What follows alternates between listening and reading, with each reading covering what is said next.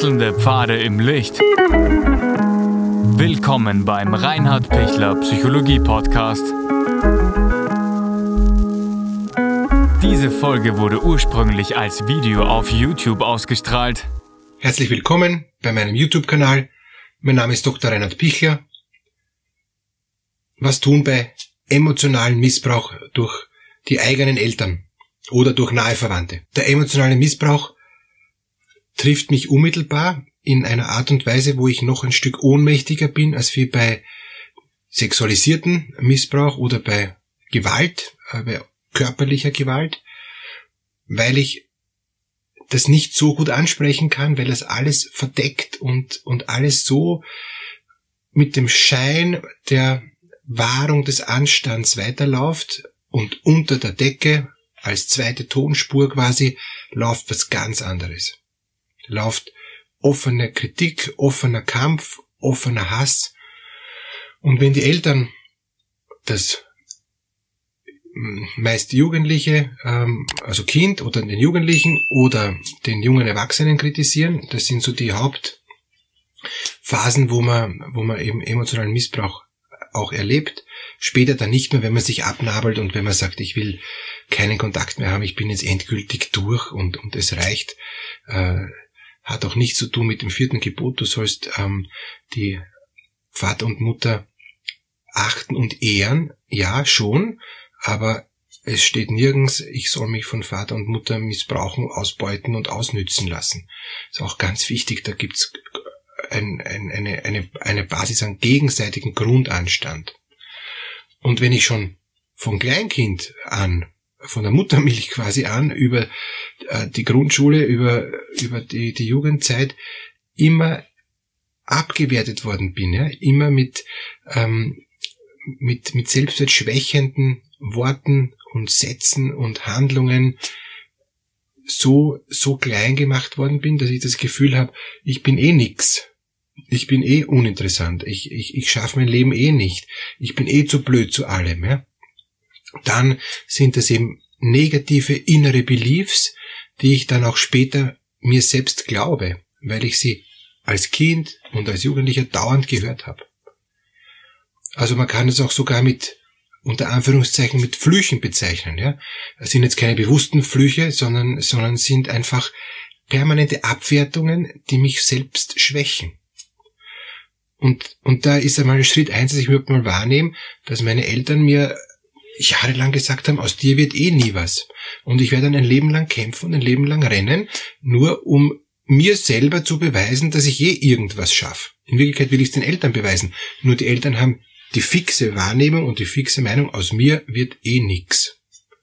Und wenn das so ist, komme ich auch nie raus. Und es kann dann sogar sein, dass ich immer nach dieser selbsterfüllenden Prophezeiung suche, dass ich wieder erkenne mein Leben, das ist misslungen, das ist misslungen, das ist misslungen. Leider, meine Eltern haben recht. Aus mir wird nichts. Oder es kann sogar so weit sein, dass ich gar nicht erst starte, dass ich gar nicht erst probiere, dass ich gleich eben in die Langzeitarbeitslosigkeit gehe und gleich die Invaliditätspension beantrage, weil es hat eh keinen Sinn. Ich schaffe es eh nicht von mir aus. Ich kenne einige solche Menschen, die noch gar nie ins Berufsleben gestartet haben, weil sie von den Eltern so geschwächt worden sind, dass sie sich nicht zugetraut haben, ins Leben zu starten.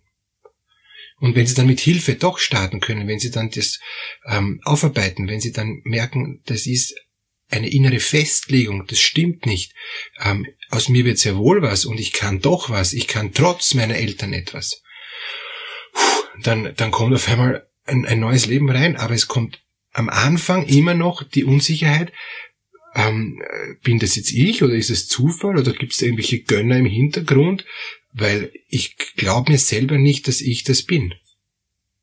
Und das ist wirklich erschütternd, weil das heißt, dass mein Selbstwert so schwach ist, dass ich viel mehr Energie brauche, um mir selber zu glauben, dass ich es eh schaffe. Also emotionaler Missbrauch von Eltern ist tiefgehend und ist so, dass ich oft das Leben gar nicht gut schaffe. Wie komme ich raus? Indem ich das aufarbeite, was meine Eltern mir angetan haben, dass ich ganz nüchtern auch schaue, dass ich auf Abstand zu ihnen komme, dass ich nicht mehr von ihnen abhängig bin, weil oft halten die mich auch noch in der Abhängigkeit, sei es durch Geld, sei es durch Kinderbetreuung meiner Kinder oder was auch immer, sei es durch, sie geben mir Wohnmöglichkeit oder andere Dinge, wo ich auch eben materiell abhängig bin, oder sei es durch ständiges Auftauchen und ständige Belehrungen, die mich ruinieren, die mich an den Rand bringen von meiner Selbstwahrnehmungsfähigkeit. Also ich bin nur noch moralische Instanz, die von außen gesteuert wird. Ich bin gar nicht mehr der ich eigentlich glaube zu sein. Und dann kommen auch Klienten zu mir und sagen, ich bin wie auseinandergefallen. Ich bin das, was meine Eltern mir sagen, was ich zu sein habe. Und das, was ich bin, spüre ich gar nicht, weil das sowieso verboten ist. Und das ist aber nichts Böses. Ja, das ist eine ganz normale Entwicklung von einem Jugendlichen oder von einem jungen Erwachsenen, der seinen Weg gehen will. Und das ist alles verboten. Ich habe jetzt einen Klienten gehabt, der hat sich zum ersten Mal mit 23 mit einer jungen Frau getroffen. Ich wollte schon sagen, mit einem Mädchen. Ist eh schon eine junge Frau, also eh kein Mädchen mehr. Und die Eltern haben sofort die Panik bekommen, dass jetzt da die eben furchtbar und so schnell kannst du doch nicht heiraten und das darf doch nicht wahr sein. Also sehr, sehr konservativ denkende Eltern, ja. Der hat überhaupt nicht gewusst, wie ihm geschieht. Der hat sich gedacht, Moment, also ich möchte nur mal kurz mich mit einer jungen Frau treffen, ja, und ich bin auch jung und es ist nichts passiert. Aber die Eltern haben nur, weil sie das über Dritte erfahren haben, sofort, also Weltuntergangsstimmung, ja. Du kannst doch nicht und Schande über die Familie und furchtbar. Also so, das ist so das eine, so konservative Bereich, ja. Der liberale Bereich kann auch emotional missbrauchen, indem alles egal ist, ja, indem die Kinder was brauchen würden und die Eltern sagen, ja, damit brauchst du nicht kommen, das interessiert uns nicht. Das ist dann auch eine gewisse Lieblosigkeit, wo dann die Suche von eben Kindern, auch da ein Stück Halt zu finden, auch ein Stück noch zu ankern, so weit sie es halt brauchen, überhaupt nicht mehr ankommt. Und das ist dann auch so wie ein hinausgestoßen werden, wie ein nicht mehr unterstützen. Also es hat jetzt ein Student zum Beispiel, den ich eben auch begleite, hat eben eine Überbrückungsfinanzierung gebraucht, eben über die Sommermonate, weil er da nicht arbeiten konnte und unterm Jahr hat er während des Studiums gearbeitet und hat sich da halt eben mal an seine Eltern gewandt, ob ihm die eine Überbrückungsfinanzierung eben geben können, die er nachher zurückzahlen wollte, ja. Und die haben glatt gesagt, kommt nicht in Frage, lass uns in Ruhe und schau, wie du selber überleben kannst. Wir haben dich lang genug durchgefüttert, was gar nicht der Fall war.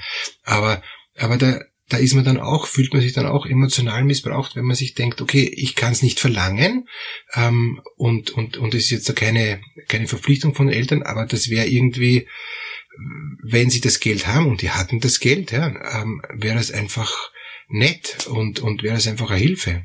Und wäre das einfach eine gute Unterstützung, was eigentlich normal sein sollte, ist aber in der heutigen Zeit auch mitunter nicht mehr normal. Und das kann auch schon in Richtung emotionalen Missbrauch gehen, wenn ich dann auch noch vermittle, du schaffst es ja allein nicht. Und ja, er schafft es wirklich noch nicht allein, weil er eben nicht studieren kann und genug verdienen kann, um sich da drüber zu retten. Ja, da gibt's eben diese Zwischenphase, wo man noch etwas Hilfe braucht, aber nicht mehr so viel Hilfe wie halt vielleicht mit 15. Ja? Und da diese Balance zu finden, ist oft nicht jetzt ein schwerer emotionaler Missbrauch, aber auf jeden Fall eine Grenzverletzung oder auch eine Grenzverschiebung.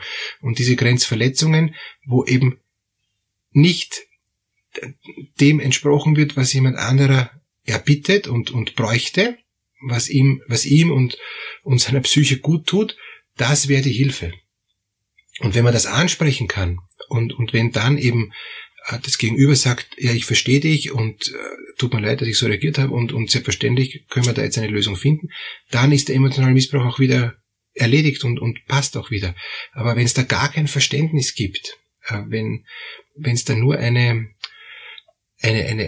kalte Ablehnung gibt, sei es jetzt da aus konservativer Sicht, du bist nicht der Wunschsohn oder die Wunschtochter, so wie ich es mir erwarte, oder eine Ablehnung gibt, wir haben dich lang genug durchgefüttert, schleich dich, ja, aus unserem Leben, gibt's mittlerweile wirklich beides, auch zum Teil auch gleichzeitig, ja, der Vater so, die Mutter so, gibt's auch, und das ist dann doppelt schwierig, ja, weil dann bin ich in zwei Richtungen sogar noch verunsichert, ja, und das kann sein, dass ich dann mich denke, da könnte ich Hilfe bekommen von meinem Vater, der geschieden ist und der mittlerweile ganz woanders lebt, da kriege ich dann doch nicht die Hilfe, die ich erwarte und die ich bräuchte, und von der Mutter, die wieder ganz anders lebt, ganz andere Werte jetzt dann hat, kriege ich dann Hilfe auch nicht. Also ich falle dann auch wieder durch und bin dann auf unterschiedliche Arten und Weisen so doppelt emotional missbraucht.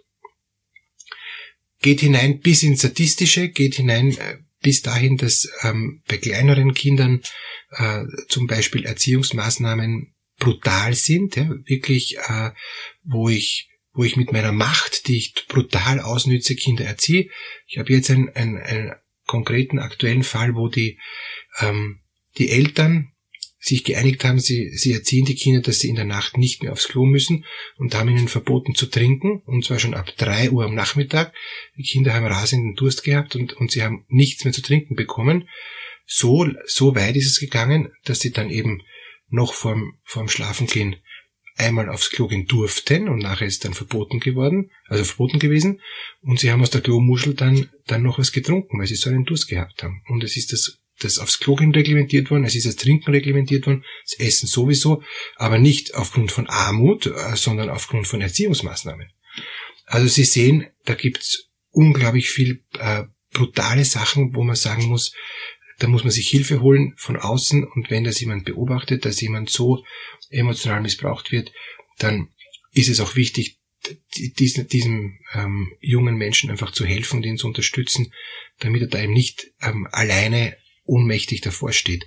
Weil viele sagen, ich habe mich nicht getraut, was zu sagen, weil ich bin abhängig von den Eltern, ich bin viel schwächer als sie, ich brauche sie noch, ich kann es nicht ganz mit ihnen verscherzen, weil ich weiß nicht, wo ich sonst hin soll. Es ist zwar furchtbar schlecht, aber es ist noch immer besser als wie im Krisenzentrum oder komplett auf der Straße.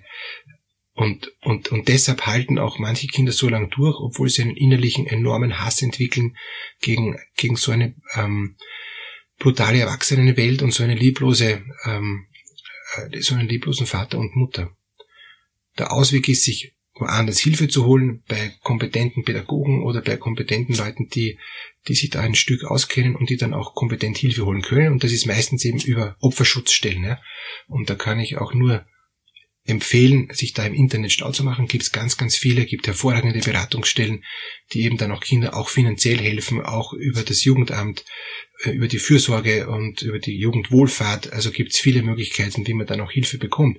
Und immer mehr Kinder und Jugendliche wenden sich direkt an das Jugendamt, ja, um auch Hilfe zu bekommen, und bekommen sie auch. Also das sind schon, Gott sei Dank, in unserem Sozialstaat viele gute Möglichkeiten, wo man auch rauskommt aus dieser emotionalen Abhängigkeit, aus der emotionalen Unterdrückung und aus der emotionalen Ohnmacht. Man braucht sich das nicht gefallen lassen, und man darf auch Hilfe holen, weil Eltern haben einfach nicht das Recht, so mit ihren Kindern, eigenen Kindern, Adoptivkindern, Pflegekindern, Stiefkindern etc. umzugehen. Es ist einfach nicht in Ordnung, und dagegen muss man sich auch wehren.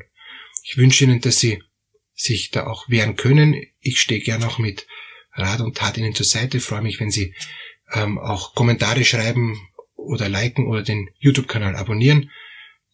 Missbrauch braucht man sich nicht gefallen zu lassen. Man darf Hilfe holen, man soll Hilfe holen, und es gibt Hilfe. Alles Gute.